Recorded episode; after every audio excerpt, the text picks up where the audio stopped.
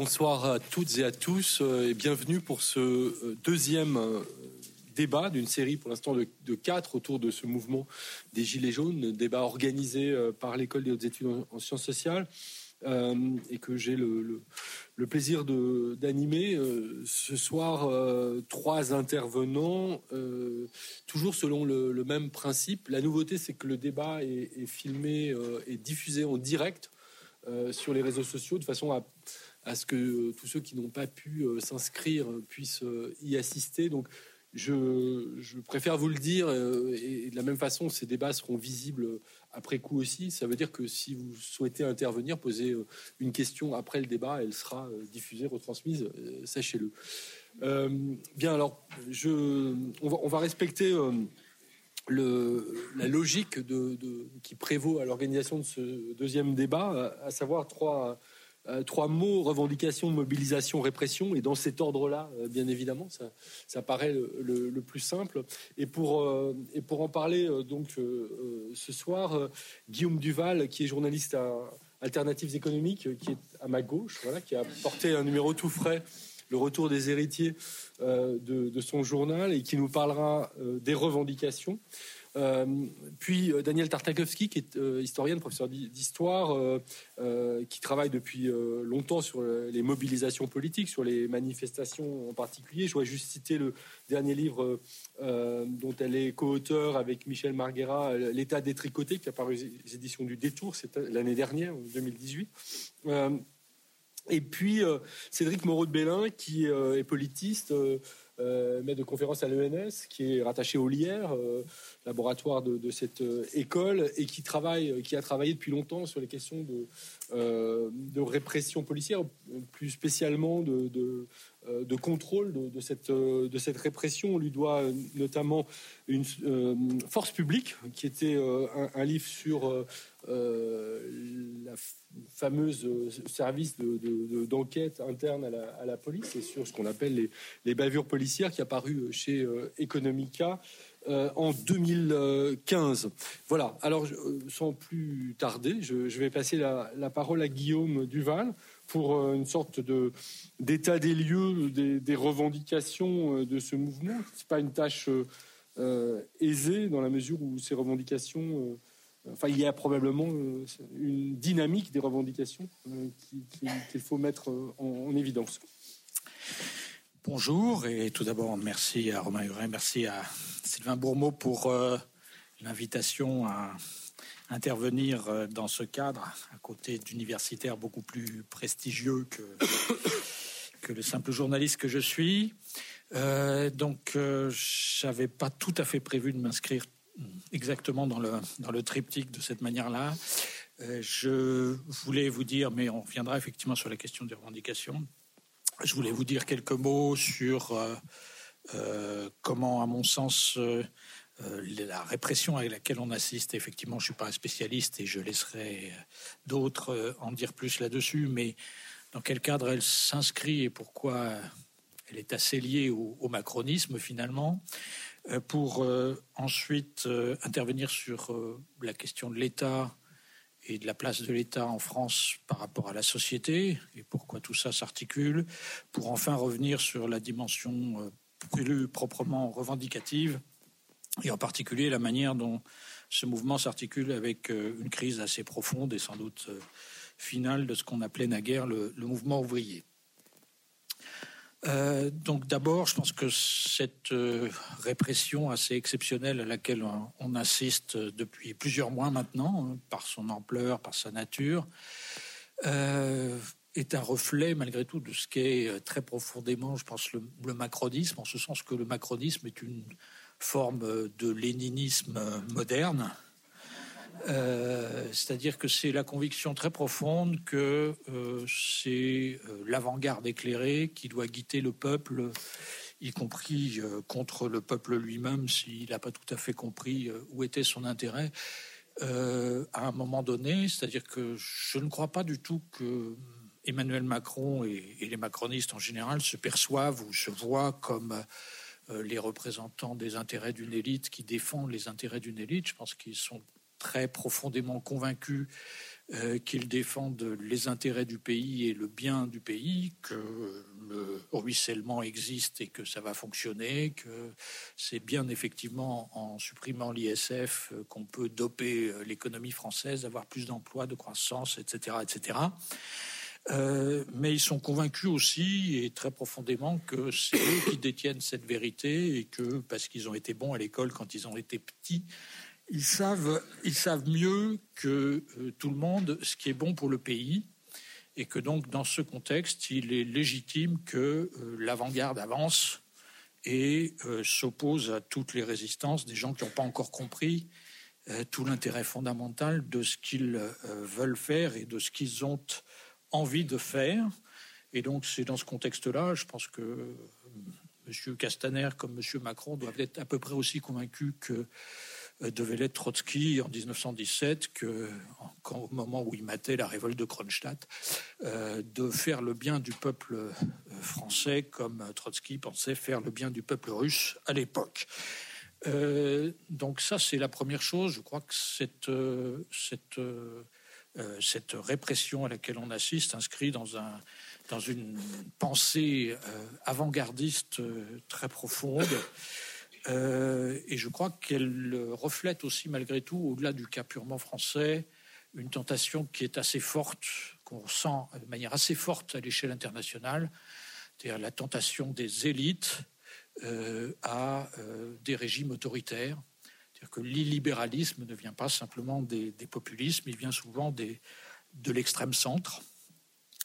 Euh, comme c'est un peu le cas de ce qui est en train de se produire en France, c'est-à-dire que des gens qui ont la conviction que parce qu'ils ont fait des bonnes études, euh, parce qu'ils sont euh, au contact avec l'économie internationale, etc., ils, savent mieux que le peuple ce qui est bon pour le peuple, et que si le peuple n'est pas capable de le comprendre, il faut lui faire rentrer dans la tête par des coups sur la tête, et voir éventuellement en limitant euh, la démocratie si le peuple est trop bête pour comprendre son intérêt. Donc ça, c'est la première chose. Euh, la deuxième chose, c'est que tout ça s'articule avec une situation française euh, assez particulière sur le plan de la construction de l'État et des rapports entre l'État et la société. Donc on, est dans un État qui a été construit par des rois absolutistes pour mater leurs nobles, euh, qui a été consolidé à la Révolution française par des Jacobins qui l'ont emporté sur euh, les Girondins, qui a été vraiment établi euh, dans toute son assise par un général qui s'appelait Bonaparte, qui, dans la dernière période, a été réactivé par un autre général qui s'appelait Charles de Gaulle. et c'est donc un État je ne sais pas s'il y a beaucoup d'autres pays où on met l'État avec un grand E comme chez nous, euh, mais c'est un État qui se, perçoit comme euh, au-dessus et en dehors de la société. Il n'y a plus guère que chez nous qui a un statut de la fonction publique pour euh, définir le cadre d'emploi des gens qui travaillent pour l'État. Dans la plupart des pays développés aujourd'hui, ils ont un statut équivalent à ceux du secteur privé. donc c'est un État qui se conçoit comme en dehors et au-dessus de la société, euh, et donc, c'est une des raisons, je crois, fondamentales pour lesquelles c'est un État qui marche mal, euh, parce qu'il est très euh, peu à l'écoute de la population. donc, il y a, si vous voulez, c'est Hirschman qui définissait les deux modes d'interaction fondamentaux dans nos sociétés. Donc l'exit et la voice. L'exit, c'est quand on n'est pas content, on s'en va. Alors il peut y avoir l'exil fiscal, mais enfin euh, normalement ça, ça marche plutôt sur le marché, euh, sur le marché euh, et, dans la sphère économique. Et l'autre mode d'interaction, c'est la voice, c'est quand on n'est pas content, on l'ouvre jusqu'à ce que les raisons de mécontentement disparaissent et que votre interlocuteur tienne compte de ce que vous êtes en train de dire. Ça, c'est normalement le mode d'interaction de l'État et de l'action publique parce qu'elle a tendance à être monopolistique sur la sphère euh, qu'elle euh, encadre. Euh, mais ce n'est pas du tout le mode d'interaction traditionnel de l'État français, qui est plutôt construit sur le mode militaire, hiérarchique, vertical, Et sur ce plan-là, effectivement, Emmanuel Macron, notamment pour les raisons que j'avais évoquées précédemment, a poussé au bout cette logique qui était assez largement inscrite déjà dans les institutions de la Ve République, et, mais ça résonne avec toute cette histoire de l'État français au-dessus et en dehors de la société française. Euh, c'est non seulement un problème politique euh, qu'il fonctionne comme ça, mais c'est aussi très largement un problème économique. Notre problème n'est pas tellement qu'on ait beaucoup de dépenses publiques ou beaucoup d'États, on n'en a pas en termes d'État, d'employeurs-producteurs, on n'en a pas beaucoup plus que les autres. Mais le fait qu'ils soient incapables d'interagir réellement avec la société, et on le voit bien aujourd'hui, euh, est une des raisons majeures pour lesquelles on a des difficultés économiques euh, aussi euh, très profondes et, durables. C'est lié évidemment aussi au mode de fonctionnement de notre système éducatif et à son caractère hyper élitiste maintenu malgré la démocratisation massive de l'enseignement. Enfin, dernier élément que je voulais euh, avancer, donc qui est plus en ligne avec euh, ce qui m'était demandé a priori, euh, c'est sur la question des revendications. Donc tout ça se place dans un contexte où on assiste en France et ailleurs, mais sans doute en France plus qu'ailleurs, à une crise très profonde du mouvement ouvrier. Donc Emmanuel Macron a voulu se passer de tous les corps intermédiaires et ne plus avoir d'intermédiaire entre lui et, les citoyens. Euh, c'est une très vieille tendance de l'État français. Hein, donc, euh, la Révolution française a été, contrairement à ce que beaucoup de Français pensent, un, très grand moment de libéralisme économique avec euh, les lois d'Allard et Le Chapelier. Si vous lisez les attendus de la loi Le Chapelier, enfin le discours de Le Chapelier présentant sa loi, c'est très impressionnant. Donc, euh, il ne veut avoir aucun intermédiaire entre l'État et chaque citoyen. Et c'est la raison pour laquelle il veut absolument interdire les syndicats qui le resteront pendant 100 ans. Donc on a, cette tradition, mais pour autant, elle a été vraiment réactivée dans la période récente par euh, Emmanuel Macron. C'est vrai qu'un des aspects les plus impressionnants de ce qui s'est passé depuis un an et demi, c'est la manière dont Emmanuel Macron traite, par exemple, la CFDT, qui lui fait très régulièrement des offres de services et qu'il repousse tout aussi euh, régulièrement euh, d'un air particulièrement méprisant. donc ça, euh, c'est une rupture majeure par rapport à une tentative, mais qui avait déjà échoué avant Emmanuel Macron, je crois, euh, de social-démocratiser la société française, une tentative qui avait démarré euh, au moment de l'ère Jospin, après les événements liés aux 35 heures. donc c'était l'affaire, enfin le moment Célière, Célière-Nota, où il s'agissait de refonder euh, le social en France, de faire en sorte que le social, les relations sociales soient euh, co-gérées par euh, les syndicats et le patronat, que la production du droit en matière sociale soit co-gérée par le patronat et les syndicats, avec notamment la loi Larcher, donc, qui a été votée aussi par la droite, qui prévoyait donc avant que le gouvernement, l'État ne modifie euh, le droit du travail, etc. Il fallait d'abord laisser les syndicats et le patronat négocier. Euh, donc on était avec un consensus droite-gauche assez fort pendant toutes les années 2000 euh, pour essayer de social-démocratiser la société française en bâtissant donc ces espaces de négociation, notamment au niveau national et interprofessionnel, pour définir les relations de travail et définir le social.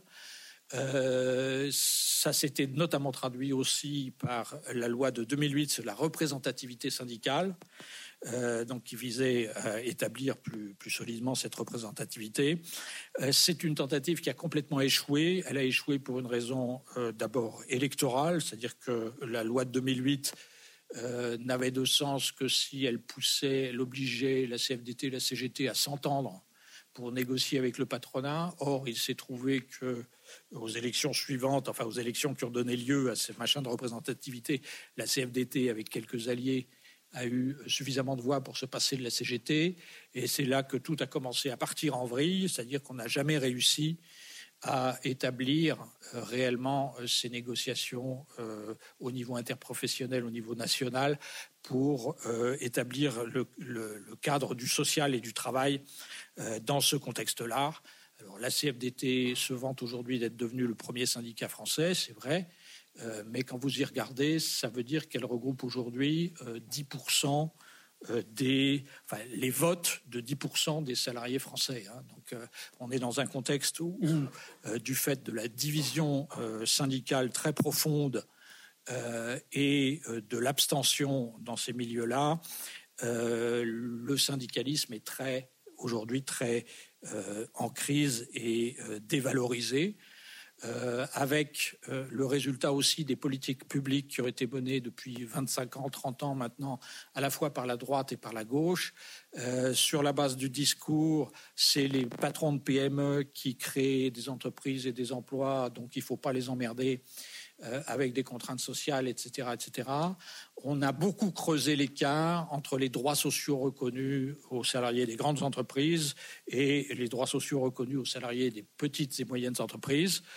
Euh, les derniers mouvements sont encore allés dans ce sens-là. Euh, donc on se retrouve aujourd'hui avec des syndicats qui ne représentent plus qu'une petite fraction du salariat et la fraction du salariat qui est inscrite plutôt dans les grandes entreprises. Et ce à quoi on a assisté euh, aujourd'hui avec euh, les Gilets jaunes, c'est donc l'émergence du reste qui en a marre de ne pas être prise en compte ni par le mouvement syndical, ni par les partis de droite et de gauche, puisque tout le monde a mené cette politique au profit en particulier des patrons de PME pour pas leur imposer des contraintes sociales, etc. etc. Donc on est euh, à la fin de ce cycle-là, euh, face à une crise très profonde à la fois des institutions de la Ve République. Euh, donc c'est des institutions qui donnent en fait tous les pouvoirs à des gens, tout le pouvoir exécutif pendant cinq ans, à des gens qui représentent en gros eux aussi 10% du corps électoral. par le biais du scrutin majoritaire. On avait pensé au départ en 58 que le scrutin majoritaire permettrait d'assurer la stabilité euh, des politiques publiques, on se rend compte en particulier que c'est exactement l'inverse aujourd'hui, c'est-à-dire que le fait que euh, des gens qui ne représentent que 10% des électeurs aient tous les pouvoirs pendant 5 ans, ça conduit en général à une alternance au bout de 5 ans, et le fait que les suivants redéfassent tout ce que les premiers avaient essayé de faire pendant les 5 ans précédents aboutit à une instabilité très grave des politiques publiques en France, qui est une autre cause, avec euh, ce que je vous disais tout à l'heure sur les, dysfonctionnements du rapport entre l'État et la société, une autre cause des problèmes économiques majeurs et, continus que nous avons. Donc voilà, c'est dans ce contexte-là que je situe pour ma part euh, la répression à laquelle on assiste. Merci Guillaume Duval pour euh, ce premier exposé euh, qui nous donne un, arrière-plan dans lequel a surgi ce euh, mouvement des, Gilets jaunes. S'agissant des, revendications, juste deux ou trois remarques. Peut-être le fait que soit distingué par les observateurs depuis le début du mouvement et ce de manière parfois chronologique des revendications d'ordre plutôt économique et social. Euh, et d'autre part des revendications plus euh, politiques qui touchent euh, cette fois leurs revendications économiques et sociales, qui, sont de l'ordre de la contestation de certains types d'impôts, et puis de revendications qui ont trait au pouvoir d'achat, à certains types d'inégalités économiques et sociales, et puis revendications politiques qui touchent à des formes de critique de la politique professionnelle et de revendications d'autres formes de dispositifs démocratiques, et notamment la mise en œuvre de, référendums d'initiative citoyenne comme un, des exemples possibles.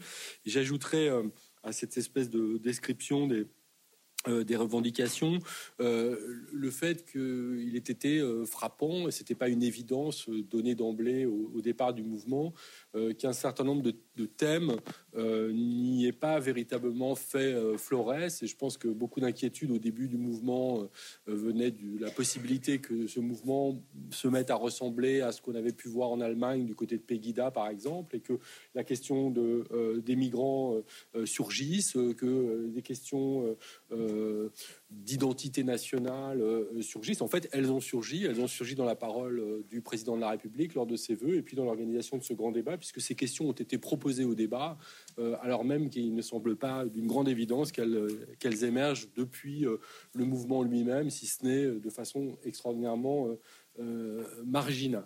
Euh, je vais donner la parole tout de suite à Daniel Tartakovsky qui peut-être va, nous permettre de, de, nous interroger ensemble et de mieux saisir euh, ce que ce mouvement a de spécifique du point de vue de ses mobilisations, parce que là encore, on peut observer des régimes différents selon que, on en parlait la dernière fois lors du dernier débat, entre d'un côté euh, ces gilets jaunes euh, des champs et de l'autre les gilets jaunes des villes, c'est-à-dire ces, mobilisations giratoires autour des, ronds-points d'un côté, et puis de l'autre les, samedis avec les actes euh, qui prennent des formes peut-être plus classiques, même si là encore on sort un peu des, défilés habituels. Donc je ne sais pas comment vous qui avez l'habitude de, de, de, regarder de près ces manifestations, ces mobilisations, vous avez observé? Les formes prises par, le mouvement euh, des Gilets jaunes. Je vous passe la parole. Alors moi aussi, je ne vais pas faire tout à fait ce qu'on attendait de moi, puisque je, vais commencer par, là, mais je voudrais dire quelques mots sur l'État. On ne sera peut-être pas tout à fait en accord sur la prévention de l'État. Bon, effectivement, vous avez eu la gentillesse de citer l'ouvrage qu'on vient de sortir avec mon collègue Michel Margueras, qui s'appelle L'état détricoté de la résistance à la République en marche. Michel Margueras est un historien économiste, je suis historien des mouvements sociaux. Euh, ça fait des années qu'on tricote tous les deux, donc c'était pas un livre de circonstances. Euh, le problème, c'est parce que ça s'inscrivait effectivement dans un très long tricotage de nos deux approches. Euh, on, a un président qui est un hyper rapide, et alors plus on arrivait vers le dernier chapitre, et, plus il allait plus vite que nous, ce qui fait qu'on commençait à écrire au conditionnel ou au futur, et puis à la, relecture qui suivait, il fallait qu'on passe au présent, parce qu'il allait très vite. Alors euh, Florence Aubenas disait mercredi que d'une certaine manière, les Gilets jaunes étaient déjà dans l'itinérance mémorielle de Macron. Enfin, je force un peu ce qu'elle a dit. Je ne vais pas vous dire que les Gilets jaunes étaient déjà dans le dernier chapitre de notre livre, qui est sorti en septembre, mais euh, d'une certaine manière, euh, il y a dedans des éléments de réflexion euh, qui n'aboutissaient pas sur le mouvement, mais qui, maintenant que le mouvement a eu lieu, nous permettent peut-être un certain nombre d'éclairages du point de vue de l'État. Donc c'est pour ça que je reviendrai. Donc quelques mots. Euh, le problème avec ce mouvement, c'est que on, est tellement à le regarder qu'on a le sentiment de se répéter beaucoup. Alors je vais essayer de ne pas trop répéter ce qui a été dit mercredi et, ce que vous savez tous. Euh, donc du point de vue de la mobilisation, ce qu'il y a d'inédit. Bon, je vous passe le rôle des réseaux sociaux. Euh, je dirais simplement euh, qu'il y a dix ans, une dizaine d'années, il y a dix ans, un peu moins de dix ans, euh, Françoise Blum avait dirigé un colloque à Paris 1 qui s'intitulait Les usages militants de la technique. On allait du télégraphe et de la Révolution française à évidemment Internet. Donc le colloque a eu lieu en 2009, publié en 2012. Je crois qu'on n'avait pas trop mal travaillé, mais nos conclusions, bah, nos conclusions, c'était que quand un mouvement fonctionnait bien, les nouvelles technologies le portaient plus avant, ça créait une dynamique accrue, mais que quand ça n'allait pas, euh, les réseaux sociaux ne sauvaient de rien. Euh, c'était il y a moins de dix ans. Hein, je voulais simplement insister. Alors, bien sûr, il y a le mouvement des places au milieu, ça ne concernait pas directement la France, mais je voulais insister sur l'accélération, et ça pose le problème du pourquoi de l'accélération, qui est évidemment pour une part lié aux réseaux sociaux, mais aussi pour une part lié à la nature des mouvements. Euh, quelques mots sur euh, qu'est-ce qui fait qu'en France, un mouvement euh, peut devenir un mouvement d'importance. Euh, le préfet Grimaud disait toujours en 68, euh, enfin disait après 68, que la manifestation d'un million de manifestants, c'était pas 999 000 plus 1, mais c'était une manifestation supérieure aux espoirs les plus fous des organisateurs. Donc ce que j'appelle le grand mouvement, c'est celui qui dépasse les espoirs les plus fous des organisateurs au départ. Euh, dans, les conclusions que j'avais faites sur un ouvrage que j'avais fait à chaud euh, sur la manif pour tous, euh, et en regardant depuis la manif pour tous un siècle de, mobilisation, j'en concluais que dans le pays qui est le nôtre, il n'y avait de grands de mobilisation d'ampleur à gauche qu'à la condition qu'on ait un soutien euh, logistique euh, des syndicats. évidemment, ça nous ramène à ce que vous évoquiez tout à l'heure et au manque. Et que s'agissant de la droite, ça nous concerne moins ici, il fallait qu'il y ait le soutien euh, des catholiques qui ne sont pas consubstantiellement de droite, mais qui, quand ils se mobilisent dans l'espace public, le font à la droite de l'échiquier politique. Ce rôle des syndicats étant essentiel, y compris dans des circonstances éminemment politiques, je dirais presque exclusivement politiques, qu'on pense au 12 février 34 euh, ou qu'on pense au 1er mai 2002 contre la présence de Le Pen au second tour. Bon, donc c'est la première fois, j'accepte les manifestations de souveraineté du type, je, classe le 30 mai 68 dans les manifestations de souveraineté. Donc si j'accepte ces manifestations-là, c'est la première fois qu'on a une mobilisation d'ampleur et de très longue durée qui se développe en dehors de euh, ces cadres. Et ça constitue à cet égard une rupture majeure. c'est le symptôme, je crois, d'une rupture majeure, mais dont vous avez tout à l'heure évoqué certaines causes je ne reviens pas sur la sociologie du mouvement.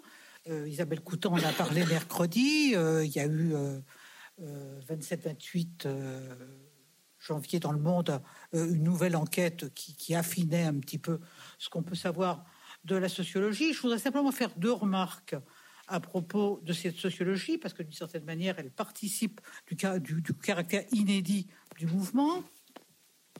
Bon, l'assise territoriale, un déplacement de l'entreprise vers le territoire et l'assise territoriale qui rend possible euh, quelque chose qui est, je crois là encore, inédit dans euh, les mouvements sociaux, la coexistence euh, de travailleurs indépendants et de salariés, c'est-à-dire d'acteurs qui, dans d'autres circonstances, pourraient parfaitement se trouver avec les mêmes revendications pour une part dans une manifestation syndicale de type classique, mais qui n'y sont pas et qui se trouvent là ce qui pose évidemment une question d'importance.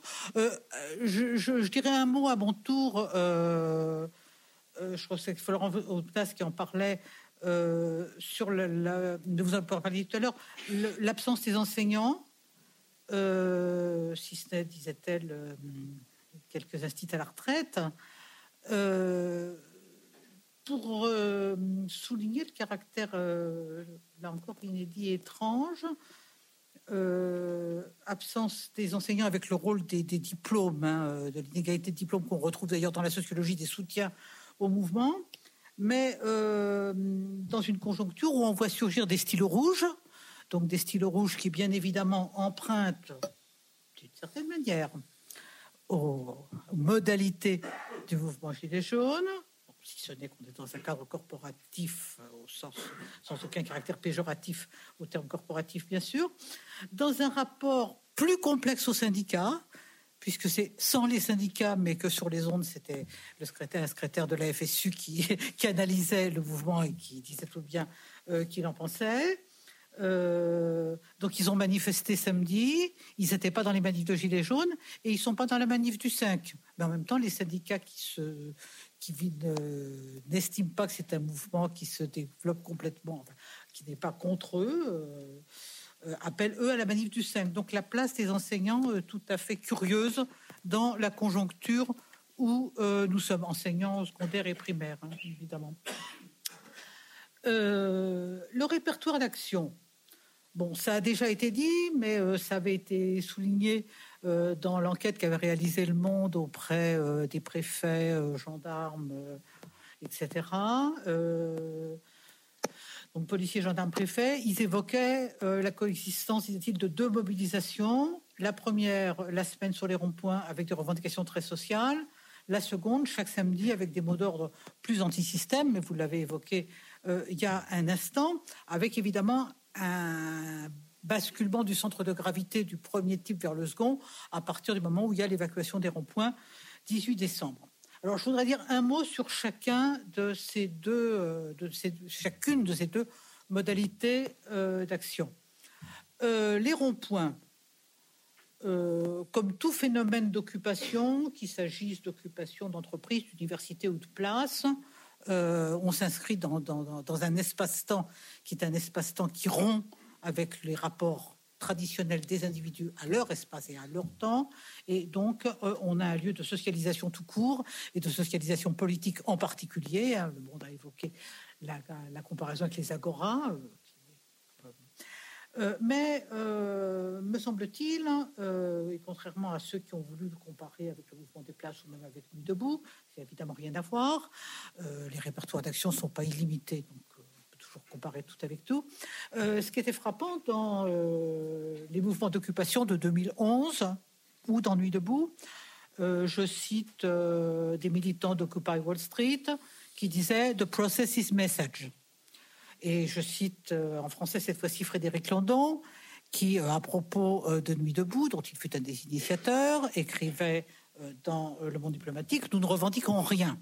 Bon, il est bien évident que là, on a affaire à un mouvement d'occupation qui, participe sans doute effectivement d'une réémergence forte de ce répertoire d'action qu'est l'occupation, mais qui n'est plus des usines, principalement ou des universités qui se déplacent dans l'espace public, mais avec euh, à la faveur euh, de euh, l'occupation l'expression forte et constitutive au mouvement de revendication. On vient, de les évoquer, des revendications avec qui sont certes évolutives, qui se complexifient, mais euh, un socle stable euh, et durable euh, qui relève, qui me paraît effectivement pouvoir relever de ce que Samuel Ayat avait précocement dans les différentes analyses du mouvement qui ont été publiées partout, qualifié d'économie morale en, en, empruntant à Hippie Thompson. Alors, ces revendications, euh, ça vaut pour les stylos rouges, ça vaut pour les gilets roses, puisque depuis samedi, il y a aussi des gilets roses, il s'agit des assistantes maternelles. Euh, c'est des revendications qui, pour une part, pourraient parfaitement être le fait euh, du mouvement syndical. Il est clair que, s'agissant de la défense des services publics de proximité, il y avait des passerelles il y a des passerelles, mais il n'y en a pas en pratique, mais il y a des passerelles euh, en termes de revendications, entre certaines des revendications du mouvement des cheminots euh, qui a échoué et euh, du mouvement des Gilets jaunes. De la même manière, des passerelles entre le mouvement des EHPAD et les Gilets jaunes. Mais il me semble que ce qui fait la spécificité du mouvement et des revendications, c'est euh, la volonté d'agir sur le pouvoir d'achat par le seul biais de la fiscalité et donc de l'État et non du salariat. Donc toujours ce phénomène de décentrement euh, vis-à-vis du syndicalisme et euh, de l'entreprise. L'enquête des sociologues de Sciences Po Grenoble publiée par Le Monde soulignait que dans les l'expression des revendications, des termes, euh, disait-il, propres à la gauche, tels que anticapitalisme, exploitation économique, lutte des classes, sont en retrait. Bon, les manifestations, donc les samedis, les actes, euh, évidemment, euh, à, bien des égards, en rupture avec les manifestations qu'on va appeler classiques, traditionnelles, comme vous voulez, Bon, absence de déclaration préalable. Euh, j'avais beaucoup aimé euh, dans les paroles de Gilet jaune que le Monde publiait euh, tout au début un Gilet jaune qui disait Oui, mais en 89 et en 68, on n'a pas demandé l'autorisation de manifester. Oui, c'est vrai. C'est vrai. Il n'y avait pas. Mais la notion. Bon, ne vais pas parler de la manifestation maintenant. Euh, l'absence d'encadrement, bien sûr, la proportion inhabituelle de primo-manifestants qui reste euh, aujourd'hui, euh, si on en croit les sondages et les enquêtes de terrain, la caractéristique du mouvement.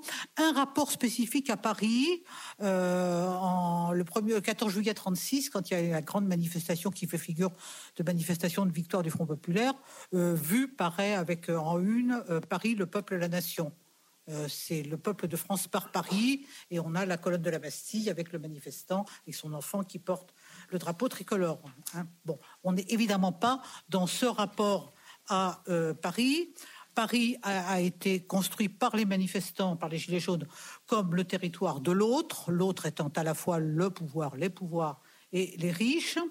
Euh, avec à l'intérieur de Paris, globalement, territoire de l'autre, le territoire des riches, le 16e arrondissement, qui est en même temps le territoire euh, des touristes, hein, euh, avec des manifestants qui disaient ben ça, j'étais jamais venu, j'étais jamais venu à Paris, ou j'étais jamais venu dans ce coin-là, donc il y avait aussi ce rapport un peu particulier à l'espace, qui renoue avec des revendications des années 30, les mouvements agraires des années 30 qui sont résolument à droite et l'extrême droite parlent d'une montée sur Paris. Poujade parlera d'une montée sur Paris. La montée sur Paris, elle n'a jamais lieu. Euh, là, on, ça relève hein, de, ce thème de la montée sur Paris comme territoire de l'autre.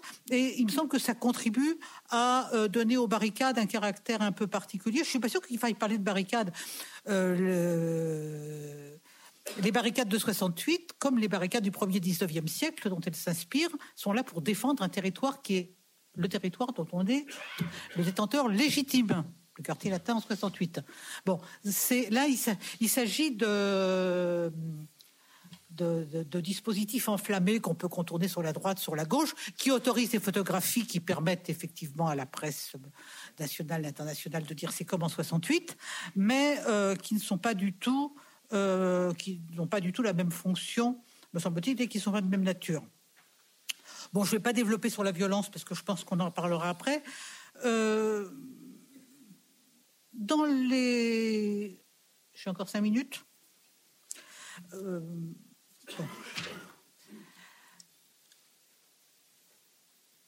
peut-être encore dans les spécificités, le fait que ces manifestations, nonobstant euh, les phénomènes de violence, euh, pour une part offensive, acte 3, acte 4, et puis ensuite de violence policière, on en reparlera, n'ont pas d'effet détonateur. C'est-à-dire, euh, de ce point de vue-là, on n'est pas non plus dans quelque chose qui serait comparable avec 68, euh, avec ce que Bourdieu appelait en 68 l'événement critique. Euh, le mouvement des Gilets jaunes ne fonctionne pas comme un événement critique et même la violence qui suscite aujourd'hui un certain nombre de, prises de distance et de violences policières et de, de prises de position fortes à l'encontre, ne fonctionne pas comme un événement critique. C'est-à-dire qu'on est dans une conjoncture où il y a indéniablement toute une série de mouvements. J'énumère euh, les lycéens, les retraités, l'environnement, les professeurs, le mal logement à Marseille, euh, les journées d'action de la CGT. On verra ce qu'il en est demain, mais je doute que ça modifie de fond en comble ce que je suis en train de vous dire. Il euh, faut toujours être prudent. c'est là. C'est là mais, euh, je, préfère ne pas utiliser le terme de convergence qui, selon moi, n'a aucun sens. En tout cas, on voit très bien que ces mouvements coexistent euh, sans qu'on ait ce phénomène de cristallisation qui advient indéniablement euh, en 68. Alors, il me semble, pour revenir à l'État, euh, que bien sûr tout ça pourrait participer de ce que les historiens modernistes ont appelé, avec des termes qui peuvent euh, différer, euh, la politique du peuple. La question, c'est de savoir pourquoi aujourd'hui, au XXIe siècle, on a résurgence de phénomènes qui participaient de ce que les historiens modernistes ont parfaitement analysé comme étant une politique du peuple, mais avec des termes, encore une fois, qui diffèrent. Et, et c'est là que je reviens très très rapidement euh, au travail qu'on a mené avec euh, Michel Margaraz. Euh, et c'est là qu'on va peut-être pas avoir la même approche de l'État, mais c'est pas grave. en 44, la charte du CNR qualifie l'État social dont, il jette les bases, c'est le Conseil national de la résistance, de véritable démocratie économique et sociale. ça définit la démocratie, et ça définit la démocratie selon des formes qui sont tout à fait différentes de la définition libérale classique de ce qu'est la démocratie. Il faut qu'elle soit pour être véritable, il faut qu'elle soit il faut qu'elle soit économique et sociale. Or, ce que nous traversons depuis maintenant euh, une bonne trentaine d'années, mais avec une accélération de l'histoire, c'est bien une mise en crise de euh, cette véritable démocratie économique et sociale qui induit, euh, me semble-t-il, une crise du système démocratique et par là même une crise de l'ensemble des acteurs euh, qui ne fonctionnaient que dans la relation qu'elles entretenaient avec le système euh, politique. Le, syndicalisme français euh, s'est affirmé dans sa relation, je dirais presque constitutive, co-substantielle à l'État social à la française. Alors, qu'est-ce qui deviennent les syndicats quand il n'y a plus d'État social en face, ou en tout cas quand cet État social se détricote, puisque nonobstant notre titre, évidemment, nous montrons à la fin qu'il est de plus en plus sécuritaire, et donc qu'il n'est pas détricoté, mais qu'il est totalement transformé.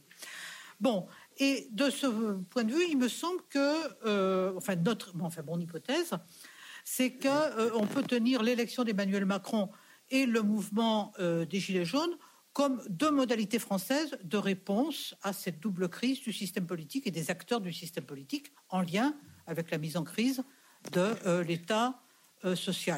Donc des mouvements en miroir et des mouvements en miroir euh, qui surgiraient dans ce cadre totalement instable, parce que émergent de ce que Saskia Sassen qualifie d'État du nouvel âge global, un État qui remplit d'autres fonctions sur d'autres modes et qui se détricote pour se mieux, mieux se retricoter autrement.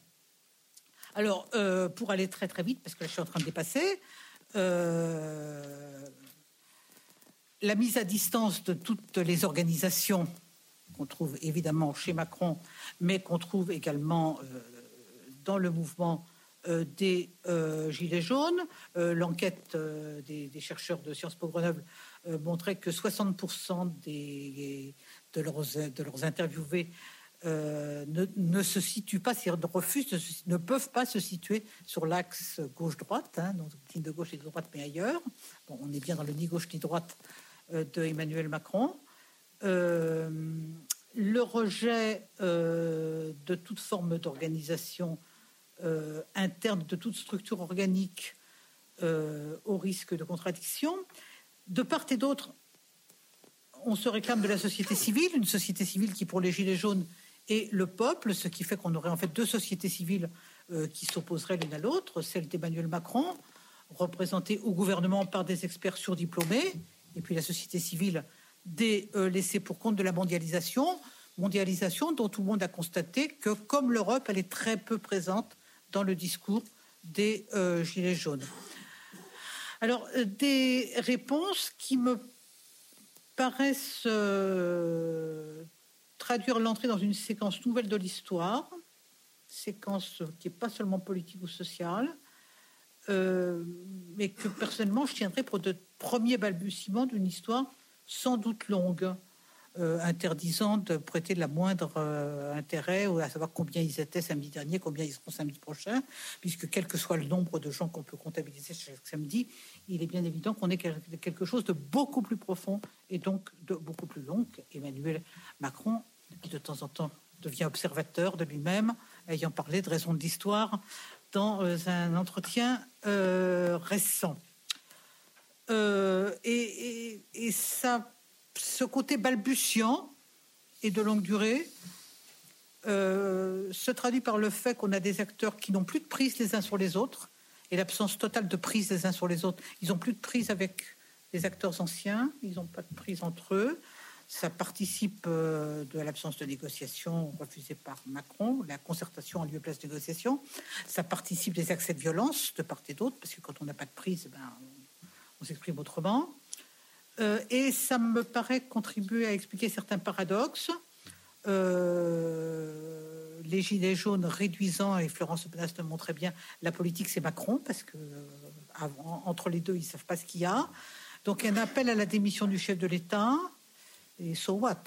Hein, sans, sans, énoncer d'orientation sur ce que devrait être l'État. Donc, référendum d'initiative citoyenne, oui, mais euh, à qui parle-t-on et pourquoi faire? Donc, on voit bien qu'on a un vide euh, sur ce que doit être, ce que peut être, ce que devrait être euh, l'État. Et en même temps, pardonnez-moi, des demandes strictement focalisées sur l'État, fiscalité, et non pas sur les entreprises et le, patronat, euh, et puis l'affirmation de mesures euh, qui, telles le RIC, euh, ne contreviennent pas nécessairement aux réformes constitutionnelles que le chef de l'État se réclame et au renforcement de l'exécutif. Et là, c'est évidemment toute l'ambiguïté de ce référendum qui est en train de poindre à l'horizon. Pardon, j'ai bordu. Merci beaucoup. Merci Daniel Tartakowski pour euh, toute cette série de, remarques sur ce mouvement, euh, je répète le, mot que vous avez beaucoup utilisé, inédit, euh, inédit à, bien des égards. C'est peut-être par ce mot aussi que je voudrais interroger Cédric Moreau de Bélin pour savoir dans quelle mesure le volet répressif de, ce mouvement, ou plutôt la, répression policière mise, mise, en œuvre à l'occasion de ce mouvement, constitue un fait nouveau pour le, chercheur euh, euh, qui l'observe. Euh, ce qu'a pu en dire le journaliste David Dufresne, qui a mené un travail de terrain et qui continue de le mener conséquent, de, il a répertorié un certain nombre de, de problèmes, c'est que lui qui a suivi ça de près, c'est que c'est pas tant le caractère résolument inédit, c'est plutôt la massification de pratiques déjà testées euh, depuis une dizaine, une quinzaine d'années à, la faveur d'autres euh, formes de répression policière, euh, soit dans des mouvements, les de 2005, mais plus généralement dans les quartiers populaires. mais là, en tous les cas, ce qui est inédit, ce sont les chiffres. C'est-à-dire qu'on prenne les gardes à vue, qu'on prenne le nombre de, blessés graves, etc. Des chiffres, alors pour le coup, qui renvoient à, des dimensions jamais jusque-là atteintes, s'agissant de, de, mouvements qui, puisqu'on quand même parler de chiffres à certains moments, n'ont pas réuni non plus euh, des, plusieurs centaines de milliers de personnes au même endroit. Euh, euh, voilà, alors je ne sais pas quel regard tu, tu portes sur tout ça et, sur la façon dont aussi la critique de, la répression a été prise en charge, prise en charge par les manifestants eux-mêmes, par les médias, par l'institution policière, puisque là il y a un, enjeu. On voit bien que le ministre de l'Intérieur, évidemment, est dans son rôle, mais enfin, il minimise beaucoup. Euh, et, les médias ont semblé euh, mettre un peu de temps avant de démarrer, mais maintenant, les choses semblent enclencher de ce point de vue. Oui, merci. donc, c'est effectivement par là que j'avais l'intention de commencer mon, intervention. Je suis désolé pour la voix. J'ai été frappé par la grippe ce week-end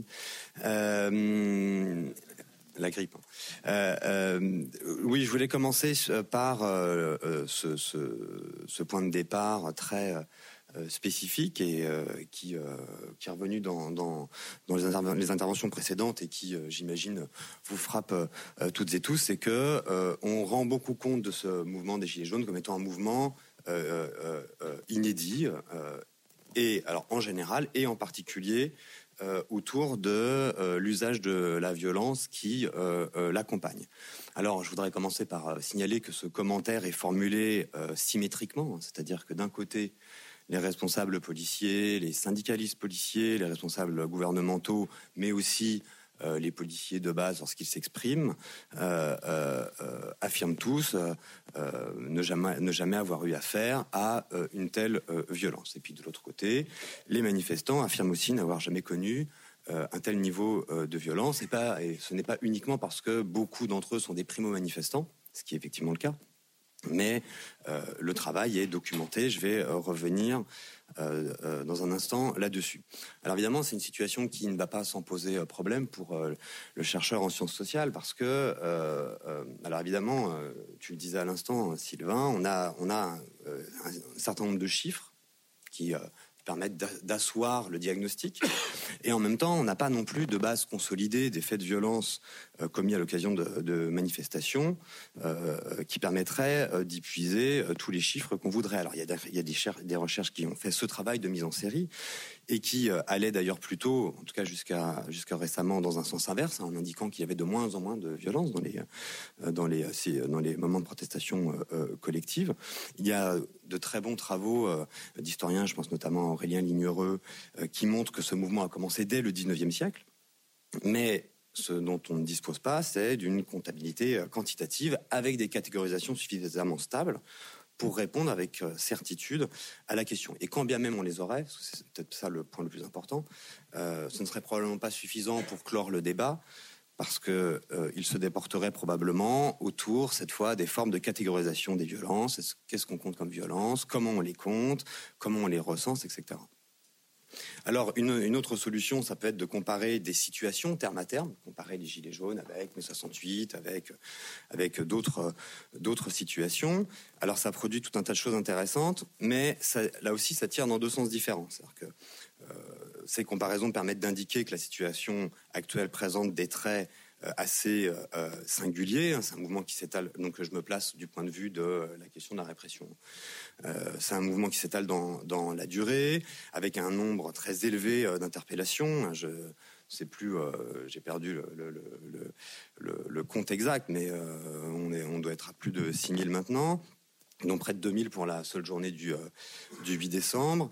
un nombre aussi très élevé de, grenades lacrymogènes employées, un, décès lié au maintien de l'ordre à Marseille, 10 décès en lien avec les blocages assurés par euh, les Gilets jaunes. effectivement, ce sont des chiffres qui n'ont pas beaucoup euh, euh, d'équivalent. entre 15 et 18 mutilés. Bon, du, côté des, du côté des policiers, on compte aussi des, des passages à tabac, au moins deux jets d'acide à Besançon, à Tours. Donc, on a un certain nombre d'éléments qui nous disent bon, voilà, on est face à une situation exceptionnelle. Et pourtant, euh, la rudesse de certaines séquences protestataires euh, passées euh, peuvent soutenir la comparaison. Hein. Je parle sous votre contrôle, euh, mais euh, les grèves de 1947-1948 euh, ont vu des compagnies de CRS être encerclées par des centaines, voire des milliers d'ouvriers, attaqués à coups de boulons lancés à la fronde ou, à coups de barre de fer. Un lieutenant avait été projeté du haut d'une terrasse lors d'une lors d'une protestation. Il y a même une compagnie de CRS qui a été encerclée et, et, comme faite prisonnière pendant plusieurs heures. bon, les les manifestations de viticulteurs euh, se sont souvent soldées par euh, des morts, hein, notamment en 76, un mort de chaque côté. Euh, bon, les marins pêcheurs en Bretagne en, 1994, etc. Alors, pourquoi je commence par cela? Je commence par cela pour dire qu'il y a quelque chose comme une ambivalence lorsqu'il s'agit de savoir si la violence qui se déploie dans les manifestations, enfin autour des manifestations des Gilets jaunes, est inégalée. Est-ce que il faut pour autant renoncer à proposer euh, l'analyse d'une évolution historique de l'usage de la violence dans le maintien de l'ordre. Pas du tout. Hein. C'est pas du tout ce que je veux, dire. En revanche, ce que, ce pourquoi je plaide, c'est qu'il faut accepter de considérer que cette ambivalence fait elle-même partie de, l'objet que l'on étudie, euh, parce qu'elle est un problème euh, récurrent pour les acteurs eux-mêmes qui, depuis le mois de novembre, cherchent à documenter ce fait, et ce, de part et d'autre de la manifestation. Et donc, afin de comprendre ce qui est nouveau et ce qui ne l'est pas dans le mouvement actuel et dans sa répression, la première chose, c'est de suivre, euh, à faire, pardon, c'est de suivre les acteurs qui se posent eux-mêmes la question et qui sont eux-mêmes en prise, euh, aux prises avec cette ambivalence. Car avant d'être un problème repéré par les sciences sociales, vous avez bien remarqué que c'est une question qui se pose en permanence dans les médias, pour les euh, responsables politiques, pour les, euh, les euh, porte-paroles du ministère de l'Intérieur, pour les, gilets jaunes qui interviennent dans, les médias. Et on n'a pas attendu que les sciences sociales viennent trancher cette question. Hein. Tu évoquais David Dufresne à l'instant. Il n'a pas attendu cela pour estimer effectivement que nous vivons dans une période d'exacerbation de, de, de, tendances qui existaient déjà au sein de l'institution policière euh, et, donc pour entreprendre son comptage minutieux des violences illégitimes commises par des policiers. Hein. donc j'ai regardé ce, midi, là, on était à, 390 euh, signalements, et à l'heure où nous parlons, il y a 116 euh, enquêtes ouvertes à l'IGPN. alors, comme tu le rappelais, dans, une autre vie maintenant presque, j'ai travaillé sur le contrôle interne de la police nationale, les situations de maintien de l'ordre qui arrivaient devant les inspections générales euh, de la police nationale euh, étaient en nombre extrêmement restreint. 116, c'est considérable du point de vue, du, service de contrôle interne. Et puis de la même manière, vous avez un certain nombre de syndicalistes policiers qui euh, n'ont pas attendu euh, l'avis définitif de, euh, de, de, la sociologie de la police pour mettre en cause l'organisation de certains dispositifs de maintien de l'ordre, notamment celui du 1er décembre, qui a été très contesté, et puis ensuite du, du 8 décembre, pour mettre en cause des décisions politiques qui ont présidé à ces choix, ou pour mettre en cause le professionnalisme de certains services engagés dans les situations de maintien de l'ordre. J'y reviendrai. Sans parler des gendarmes, qui, malgré leur habituelle réserve, semble se contenir un petit peu moins euh, pour dire tout le mal qu'il pense euh, des euh, dispositifs policiers qu'on a vu être, très utilisés à partir du, 8 décembre. Hein, les policiers, les groupes de policiers en civil issus de la BAC, des, BRI, de la BRI, BST, d'autres, et qui sont aujourd'hui au centre des, des discussions. Donc, Avant que, en tant que sociologue, je puisse dire quelque chose à propos de l'exceptionnalité quantitative ou qualitative de la violence employée à l'occasion du mouvement des Gilets jaunes, il faut d'abord décrire, il faut d'abord que je décrive et que je comprenne comment les acteurs qui sont directement concernés formulent ce problème. C'est ce que je vous propose de faire, en commençant par les policiers. Alors évidemment, il est toujours possible de considérer que lorsque les policiers disent euh, euh, nous n'avons jamais été confrontés à une telle violence, euh, c'est un moyen de relativiser leur propre emploi de la force. on était bien obligé, hein, au de la violence déployée en face, et c'est une opération qui existe sans nul doute. Simplement, je voudrais éviter de réduire ce diagnostic à cette seule opération de relativisation parce que je pense qu'elle nous fait rater un certain nombre de choses que je voudrais euh, euh, vous présenter. Alors, la première chose, c'est que pour les responsables policiers de la gendarmerie, le mouvement des Gilets jaunes rend plus tangible encore un problème qui les travaille depuis maintenant des décennies, c'est celui de la gestion des protestations collectives qui ne sont pas dans une démarche de coopération ou de routinisation de la manifestation. Euh, et donc de, de coopération avec les services de, police. C'est une interrogation récurrente, permanente. Vous pouvez prendre le rapport parlementaire de 86, le dernier rapport parlementaire sur la question, le, rapport du défenseur des droits. Euh, euh, j'ai assisté à des colloques internes de la gendarmerie euh, nationale. c'est une question qui préoccupe beaucoup les services de, maintien de l'ordre. Comment fait-on pour organiser correctement un dispositif lorsque l'on est confronté à des groupes qui ne coopèrent pas, soit parce qu'ils n'ont pas l'habitude, soit parce qu'ils ne le veulent pas? Vous savez que la forme manifestation est extrêmement routinisée en France et depuis maintenant un certain temps, ce qui passe en effet par une grande habitude de négociation et de coopération entre police et organisations syndicales, euh, organisations politiques ou même associatives euh, dans l'organisation des dispositifs de maintien de l'ordre. Et donc face à des situations où les manifestants refusent la coopération, refusent le porte-parole, euh, le principe du porte-parole, les responsables du maintien de l'ordre sont désarçonnés. Alors jusqu'à il y a six mois, ce qui les préoccupait, c'était les situations d'émeutes dans les quartiers populaires, c'était les ZAD. maintenant, c'est les gilets jaunes, effectivement qui euh, présente tout un tas de traits qui euh, compliquent euh, les choses de leur point de vue. Hein. C'est un mouvement décentralisé qui peut lancer des, des appels concurrents à manifester, qui finalement sont modifiés le matin même, qui occupe des ronds-points, qui met en place des, des, barrages filtrants, etc. Et qui n'a voilà, qui n'a pas l'habitude de, jouer le jeu de la contestation classique. Alors notons tout de même que les deux derniers actes, donc oui, alors j'ai oublié de préciser, je vais quand même avant tout parler dans, la, double temporalité, la, rond-point euh, acte, je vais euh, euh, beaucoup parler des actes. notons que donc c'est les deux derniers actes des Gilets jaunes vont malgré tout davantage dans ce sens, avec déclaration de manifestation, constitution d'un service d'ordre, etc. Mais bon, en l'absence de concertation, que se passe-t-il? Il se passe que l'option de la répression paraît plus aisément activable par les responsables du maintien de l'ordre. Et c'est ce que montre en creux la comparaison avec d'autres systèmes policiers euh, en Europe qui ont mis euh, en, place tout un tas de services, de, euh, services médiateurs entre protestataires ou supporters d'ailleurs de, football et forces de, maintien de l'ordre. Je peux vous donner simplement un exemple qui peut paraître anecdotique, mais qui est très parlant. Donc, en 2016, se déroule l'Euro de football en France. Dans ces occasions de rencontres internationales euh, sportives, maintenant, les euh, polices euh, nationales envoient des policiers spécialisés dans le suivi de leurs propres supporters. Donc, à peu près tous les pays européens avaient envoyé des policiers spécialistes de leurs supporters à l'occasion de l'Euro. Peut-être vous vous souvenez qu'à Marseille, il y a eu des affrontements très violents entre des supporters russes et des supporters anglais, qui a pris la forme suivante. Hein. les, Russes étaient organisés en, format commando, je sais pas comment le dire autrement. Ils ont euh, attaqué des, euh, supporters euh, anglais. les, bagarres ont été assez violentes, relativement courtes. Ils sont partis très vite.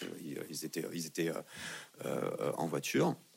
Et lorsque la, police française est arrivée, il restait les supporters anglais qui étaient très en colère de ce qui venait de se passer. Et là, le, responsable, responsable du maintien de l'ordre arrive, et qu'est-ce qu'il voit? Il voit une foule de supporters anglais en colère, avec la réputation du supporter anglais en colère. Donc, on lance, on lance les lacrymos. Et là, il y a des policiers, euh, des, deux policiers ou un policier anglais, enfin les, policiers anglais qui étaient spécialisés euh, dans le suivi de leurs supporters, qui vont voir les responsables policiers en disant mais attendez, qu'est-ce que vous faites? Qu'est-ce que vous faites? Euh, On a eu des très graves problèmes de hooliganisme en Angleterre, incomparables avec ce que la France a pu connaître.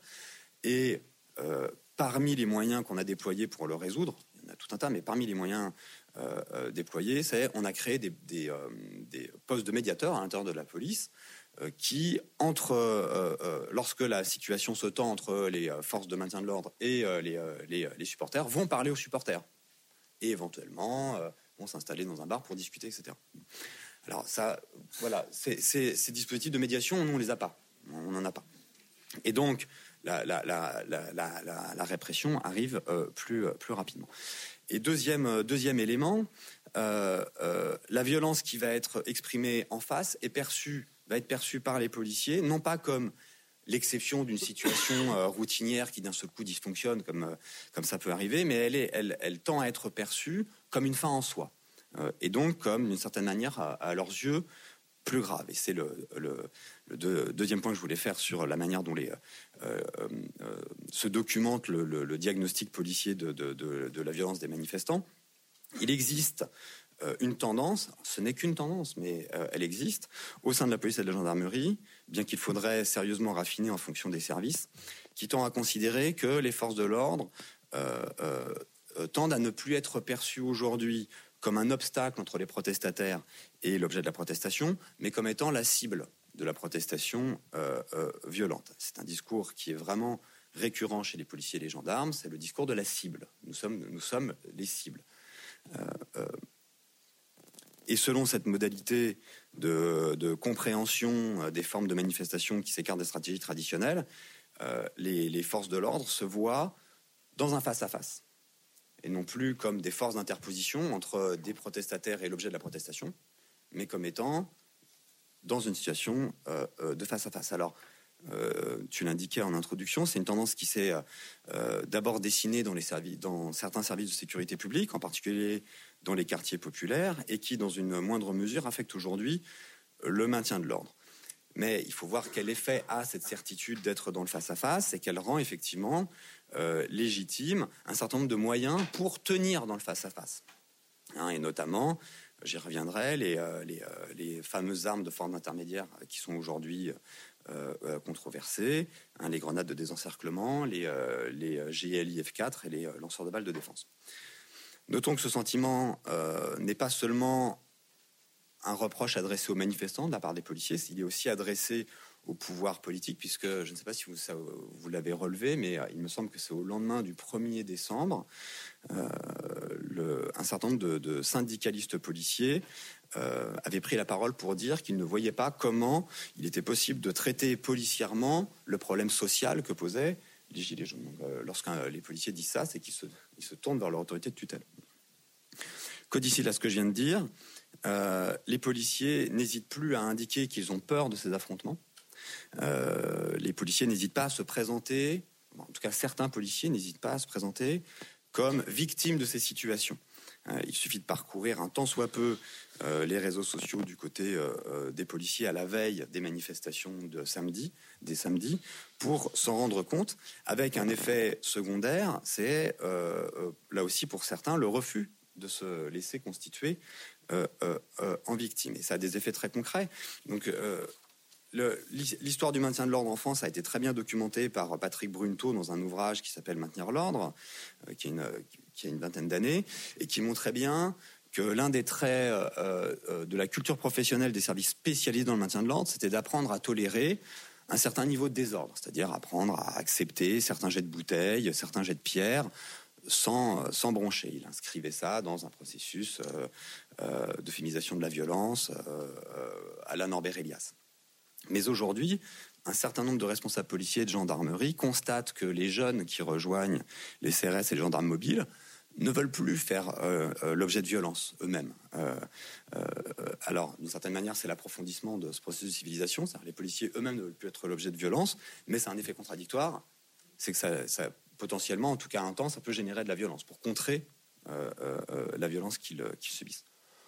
Enfin, dernier point sur la question de, la police, et là je m'approche de la question de la critique, c'est que la police est une institution euh, qui semble homogène que lorsqu'on s'en tient à distance, mais dès qu'on s'en approche, euh, euh, c'est une institution qui est très qui est très hétérogène et au sein de laquelle la critique interne est très forte. Alors elle, passe relativement peu le, elle franchit relativement peu le seuil de la maison, quoique de, plus en plus. Mais là, en l'occurrence sur sur euh, le mouvement hein, euh, Gilets jaunes, euh, la critique s'est développée au moins dans, deux sens. D'abord, c'est intensifier une critique qui existait déjà depuis longtemps, c'est il y a des services qui savent faire le maintien de l'ordre et puis il y a des services qui ne savent pas faire le maintien de l'ordre. Donc les, CRS et les gendarmes mobiles vont pointer du doigt les compagnies d'intervention qui euh, sont des forces semi-spécialisées, encore que celles qui sont à Paris maintenant sont vraiment spécialisées aussi dans le maintien de l'ordre, mais surtout vont euh, euh, pointer du doigt les, les la, enfin, oui, alors maintenant ça s'appelle les DAR, là, c'est des détachements d'action rapide si je ne me trompe pas, qui sont donc les, groupes de policiers civils qu'on a vu être utilisés en formation de maintien de l'ordre à partir du à partir du, du, 8 décembre et qui sont composés donc de policiers qui ne sont absolument pas formés au maintien de l'ordre, mais formés à l'interpellation, qui, euh, euh, sont composés majoritairement de gardiens de la paix et pas d'officiers, et qui n'ont pas le même type de rapport au mouvement de foule et aux armements à leur disposition pour s'en occuper que les, forces spécialisées de maintien de l'ordre, et qui donc voilà, ne, manque pas de, ne manque pas de, de, critiquer.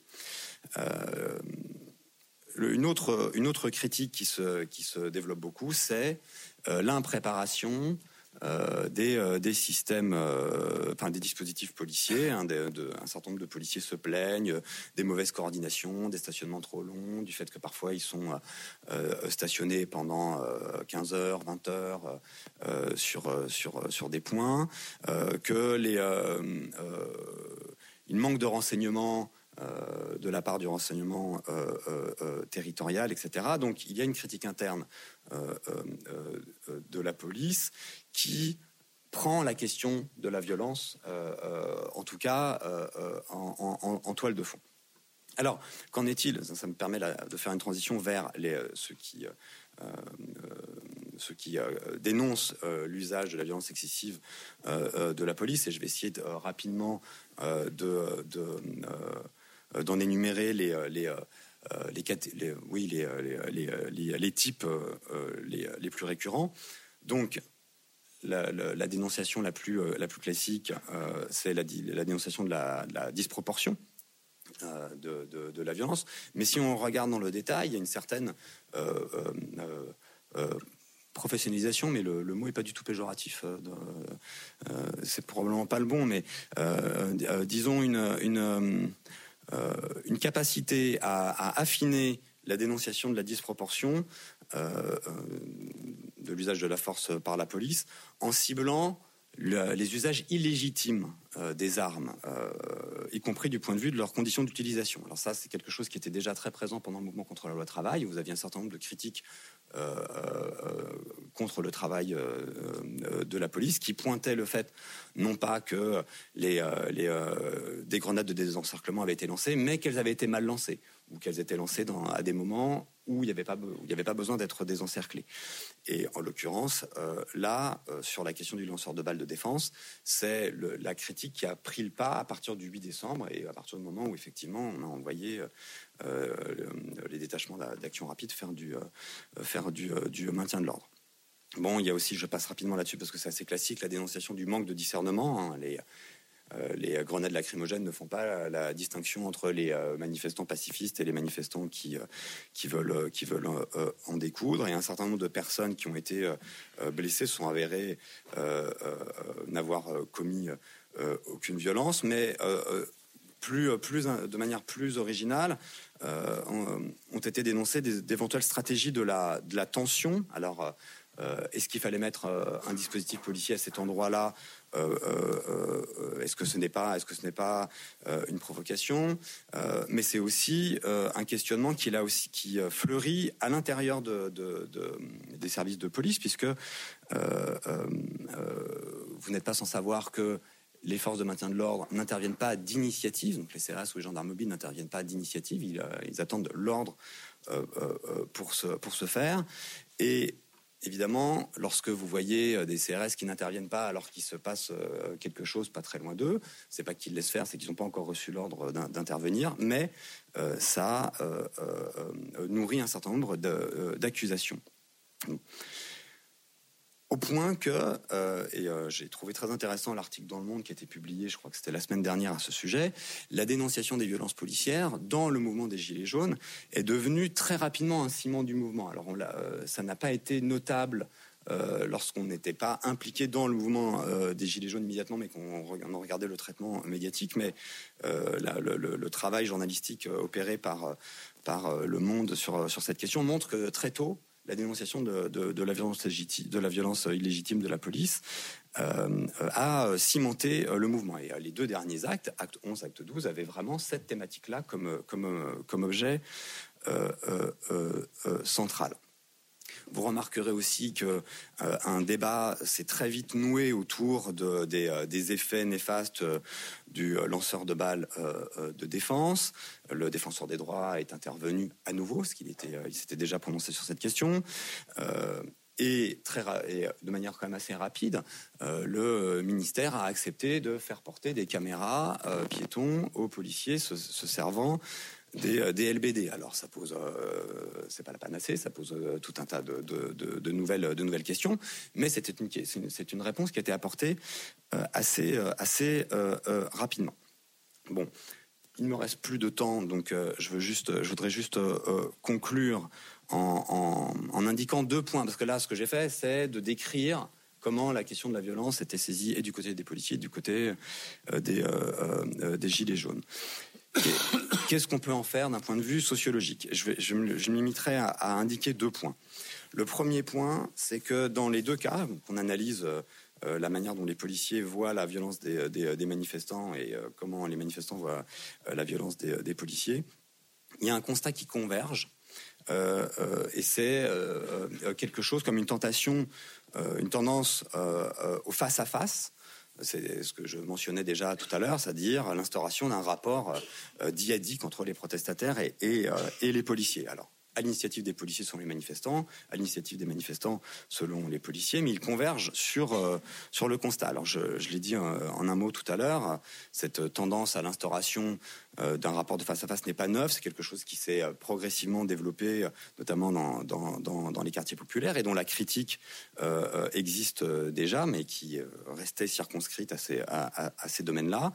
Et donc le maintien de l'ordre est maintenant concerné en partie par, euh, par, euh, par cette tendance. C'était déjà largement le cas pendant les mouvements contre euh, la loi travail.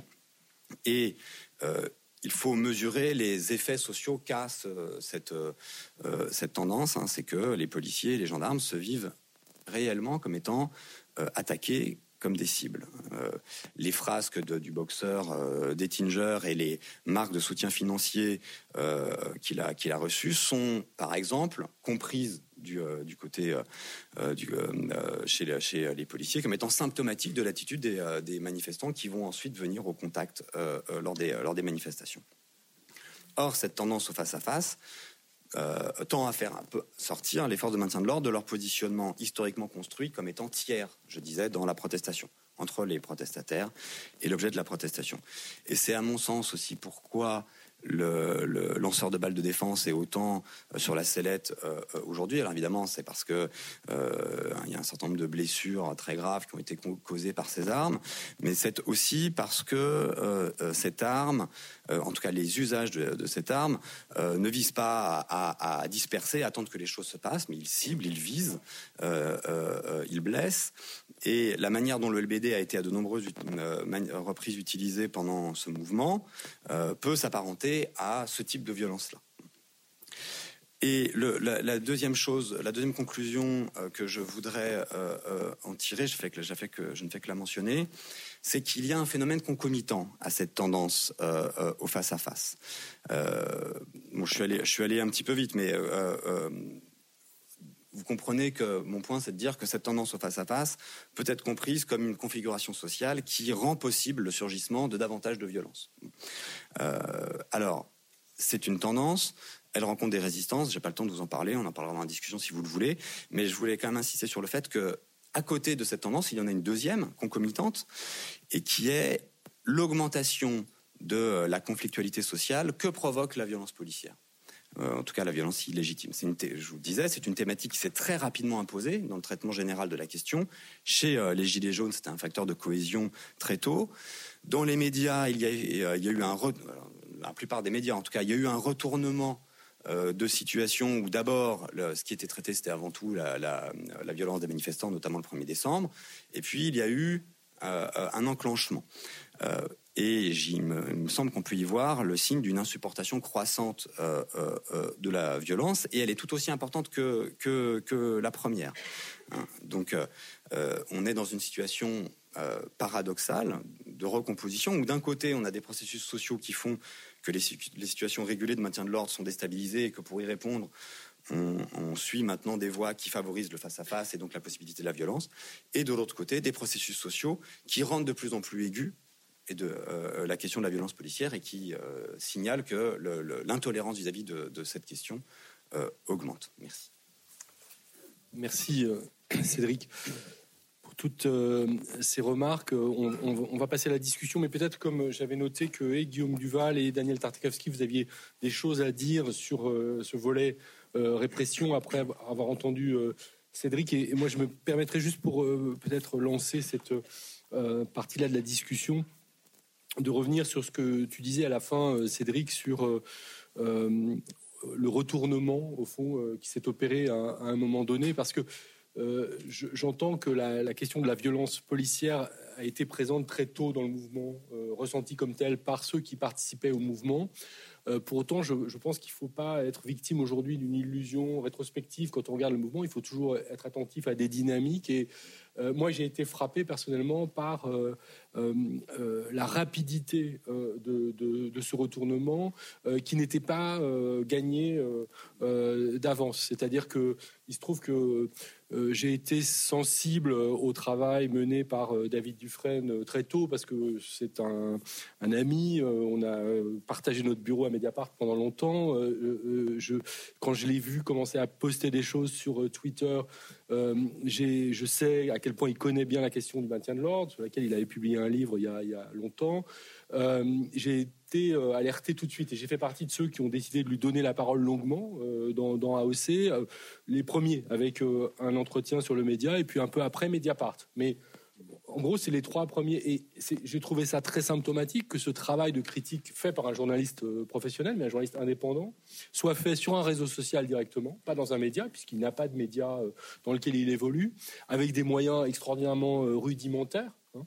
Euh, lui a des raisons d'ailleurs hein, pour ça. Il explique que les journalistes spécialisés dans la police euh, sont parfaitement incapables, de par leur relation à leur source, de sortir ce type de travail. Bon, c'est pas nouveau hein, dans, les journaux, mais enfin quand même.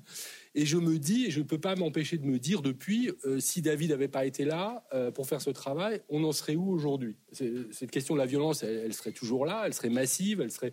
Je ne dis pas que les manifestants ont attendu le travail de David Dufresne pour en prendre conscience. Je dis que ce sont les médias en particulier et d'autres types d'acteurs sociaux qui ont euh, qui se sont trouvés dans une situation où ils ne pouvaient plus faire autrement que de voir ce que euh, euh, on leur a mis sous les yeux à un moment donné. Mais il a fallu, y compris pour un journal comme Le Monde, il a fallu vraiment du temps pour que ce basculement s'opère. Et je suis frappé, je terminerai là-dessus par une autre chose, c'est que tu le rappelais, ce mouvement a provoqué la mort d'une personne à Marseille, victime d'un de, des forces de l'ordre. Neuf autres personnes ont trouvé la mort sur des barrages du fait de, des blocages de routes, etc. Enfin, c'est pas tous les jours qu'un mouvement social produit euh, dix morts euh, en, quelques semaines euh, dans ce, dans ce pays. comment se fait-il que ce fait-là n'ait pas occupé une place plus, plus importante dans, nos commentaires, alors qu'on est dans une société, tu as eu de cesse de le rappeler, éliassienne de ce point de vue-là, ou qui tolère de moins en moins la violence. Pour avoir vécu comme étudiant le mouvement de 86, la mort de Malik Ousekine, voilà, enfin, je veux dire, ça a été un, un trauma extrêmement important et, ça a continué de l'être pour une génération. Il y a eu dans le Tarn, au barrage de Sirvin, la, mort de Fraisse, il y a eu quelques épisodes comme ça. Là, on a quand même des chiffres assez euh, saisissants. Alors, on, peut se demander euh, ce qui permet d'expliquer ça. Est-ce que ça a à voir avec la sociologie de ce mouvement? Si ça avait été un mouvement étudiant, je pense que euh, aurait assisté à des manifestations de, de, gens de gauche soucieux des libertés publiques, peut-être un peu plus massive, un peu plus précoce dans les rues contre euh, la violence policière. Là, il y a comme un mouvement de... Euh, et il me semble que le retournement dont on parlait n'est pas tout à fait terminé euh, de ce point de vue-là. Guillaume Oui, je voulais compléter avec deux interrogations que j'ai pour ma part. On a dit assez souvent dans, le débat public par rapport à au maintien de l'ordre et à la manière dont il était exercé qu'il y avait des spécificités françaises par rapport à l'étranger, qu'en particulier euh, euh, dans l'Europe du Nord, j'allais dire, on, traitait de manière beaucoup moins violente ce type de, de, manifestation. Alors, quelle est la réalité qu'il y a derrière? Est-ce que c'est est-ce que c'est une réalité ou est-ce que c'est une exagération. Et la deuxième chose, c'est bon, ce qui est frappant dans ce dans ce monde, c'est que c'est vraiment le même monde qui est des deux côtés de la barricade en termes sociologiques. Euh, et comment ça se passe? Euh, Est-ce que, euh, enfin, quelle est la situation politique aussi au sein des forces de l'ordre? Est-ce que le fait qu'ils votent 60 ou 70% pour le Front National a, une influence quelconque dans la manière dont le maintien de l'ordre est exercé, notamment dans ce contexte? Oui, ben, vous avez vous avez dit ce que j'avais l'intention de dire. Euh, insupportation croissante, euh, peut-être, mais peut-être pas. Je suis pas si sûr que ça. Euh, bon, ce qui. En, 68, Bourdieu parle d'événements critiques pour les barricades, la nuit des barricades, mais l'événement critique, c'est la violence qui s'exerce, enfin, selon moi, euh, ce qui permet l'événement critique, c'est-à-dire ce qui permet à toute une série d'événements historiques qui auraient dû se développer dans un ordre dispersé, mais qui brusquement euh, opèrent une espèce de coalescence plutôt qu'une convergence, euh, c'est euh, ce qui est vécu comme une violence insupportable déployée contre les étudiants. C'est clair que quand on compare la violence euh, policière déployée contre les étudiants en 68, elle existe, hein. mais si on la compare avec ce qui se passe dans les pays d'Amérique latine dans la même conjoncture en 68, il n'y a pas photo. or, on a bien une insupportation. Alors, c'est nos enfants. Hein, il y avait une étudiante il y a des années qui avait fait un mémoire de maîtrise à l'époque sur euh, des photographies de manifestations dans Match. Et je lui avais dit, euh, bah oui, bah, vous allez voir, euh, match, hein, il y a la droite, puis il y a la gauche. Elle me disait, non, non, mais ça marche pas du tout, madame. mais si, mais si, cherchez bien. Non, ça marche pas du tout. Il y, avait des bons manifestants, c'était des paysans et c'était les étudiants, quelles que soient les revendications paysannes étudiantes, parce que c'était la France ou nos enfants. Et là, quand on touchait aux paysans ou aux étudiants, effectivement, c'était, c'était nous. Et donc, ça. Et puis, une de mes hypothèses, c'est que euh, en 68, on était six ans après la fin de la guerre d'Algérie, la guerre était finie. Et, je crois qu'effectivement, il y a eu un affaissement du seuil de tolérance sociale à la violence qui tenait à la sociologie euh, des, manifestants, mais qui tenait aussi, me semble-t-il, à, la conjoncture. Alors, je, suis comme vous, hein, linéaire, pas linéaire, euh, oui. Bien sûr qu'il faut en faire, mais euh, là, bon, bien sûr, hein, il y, a, eu la demande des droits de l'homme et de la CGT concernant l'armement. Euh, euh, ça produit. je disais, il n'y a, pas d'élément détonateur. On peut. bon, vous parliez du rôle paré dans la presse, tardif mais paré dans la presse. On n'est pas du tout dans le type de réaction sociale qu'on a pu avoir, Malik aussi bien sûr, dans d'autres circonstances. Mais c'était déjà vrai. c'était déjà vrai avec Rémi Fraisse, d'une certaine manière. Ce que, ce que j'ai, la, position que, que, que j'ai présentée, c'est euh, une position qui consiste à dire qu'on a deux tendances, tendances, des tendances euh, contradictoires qui, euh, qui coexistent. Je suis parfaitement d'accord. Il n'y a pas de situation détonatrice aujourd'hui, de la même manière que en mai 68, une partie de, de, de, de, ce qui déclenche le mouvement, c'est la dénonciation de, de la répression policière. Après tout, on pourrait dire qu'elle n'est pas du tout aujourd'hui de même ampleur, la dénonciation de la répression policière, qu'en mai 68. Donc, je, je, je suis euh, euh, bien d'accord avec ça. Euh, simplement, si je regarde, alors c'est peut-être parce que j'ai en tête les derniers mouvements sur lesquels euh, euh, j'ai travaillé, c'est un mouvement contre la loi travail et, et, antérieurement. La question de, de, de, la dénonciation de la violence illégitime est arrivée relativement rapidement. C'est pas dire qu'elle est en train de, elle est, qu'elle, elle est en train de renverser la table. Je suis d'accord avec ce que tu disais. Elle, il faut pas il ne faut pas euh, être victime d'une illusion rétrospective. C'est pas. Euh, c'est pour l'intérieur du mouvement des Gilets jaunes que la question de la répression policière a été importante dès le début, mais pas, ce n'est pas le cas pour, pour euh, le, disons, le public qui, qui, assistait, qui assiste au mouvement social. En revanche, il, il, y a eu ce travail fait notamment par euh, euh, par, euh, par David Dufresne, qui a, voilà, qui a donné une dynamique où, qui, alors, le, dépôt, le, recours pardon, de, de la CGT, de la LDH au Conseil d'État n'a effectivement rien donné, mais ce, sont quand même des questions qui travaillent, qui travaillent à l'intérieur des, des, institutions. Je, vous donnerai simplement un exemple.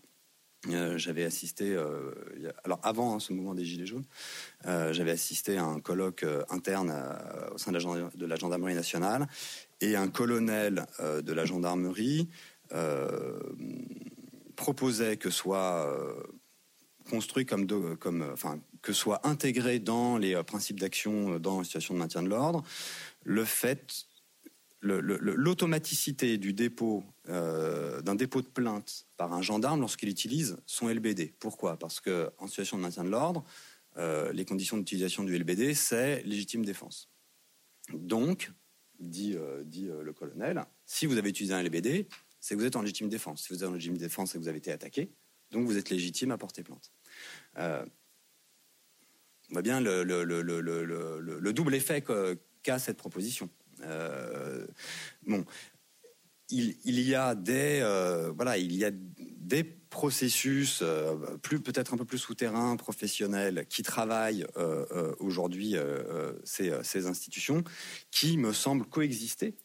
Elle l'annule pas, mais qui me semble coexister la, cette tentation du face-à-face que j'ai aussi documenté.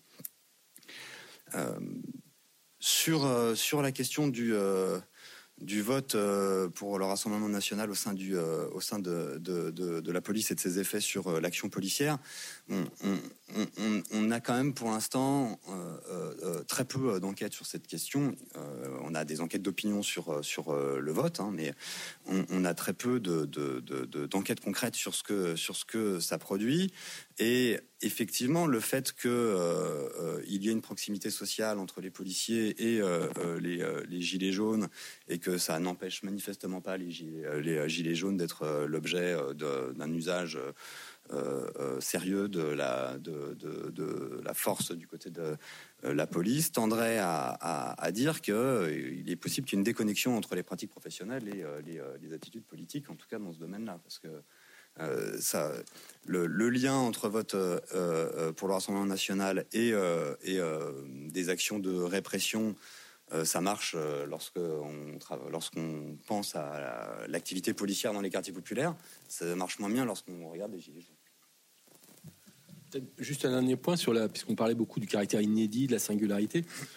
ce qu'on entend beaucoup, mais j'aimerais avoir ton point de vue là-dessus, c'est euh, que le maintien de l'ordre tel qu'il est pratiqué en France aujourd'hui euh, est très singulier au regard euh, de la manière dont il est pratiqué dans les pays limitrophes au nôtre. Tu parlais de l'exemple de ce qui s'est passé à Marseille avec les policiers britanniques.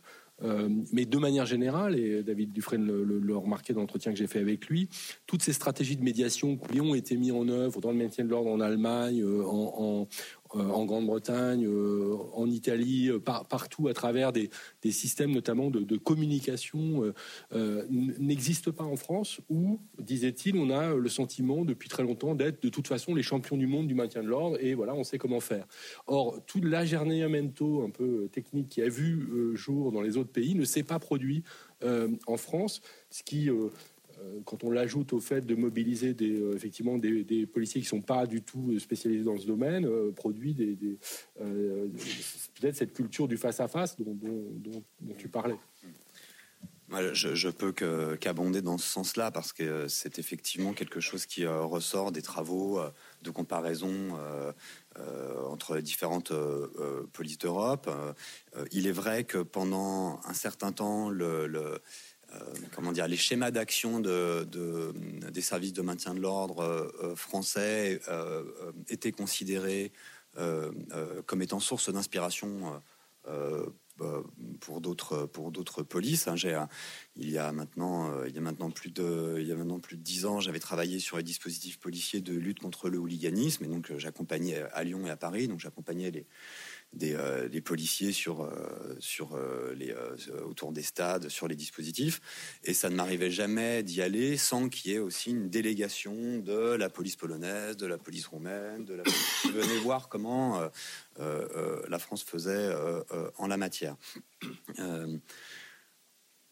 et pour l'instant, les pistes euh, comme celles euh, que je mentionnais tout à l'heure, c'est-à-dire des facilitateurs, des médiateurs qui sont développés en, Europe du Nord aussi euh, beaucoup, ne sont pas des pistes particulièrement explorées aujourd'hui. Ceci étant, il y a en ce moment, en particulier au sein de la gendarmerie nationale, mais je ne serais pas surpris que ce soit le cas aussi chez les CRS, le, sentiment très vif qu'il faut il faut changer euh, le, le, le, nouveau mégaphone. oui, parce que alors, oui, parce que alors euh, une des choses récurrentes aussi, c'est bon, vous savez, euh, lorsque lorsque les, lorsqu'on lorsque la police s'apprête à, à, utiliser la force, elle, elle, procède à des sommations. Et ces sommations, se, on les fait avec un mégaphone et on tire une petite fusée de détresse. Bon, enfin, une petite fusée à part euh, les, euh, les 20 euh, personnes qui sont devant le, service policier,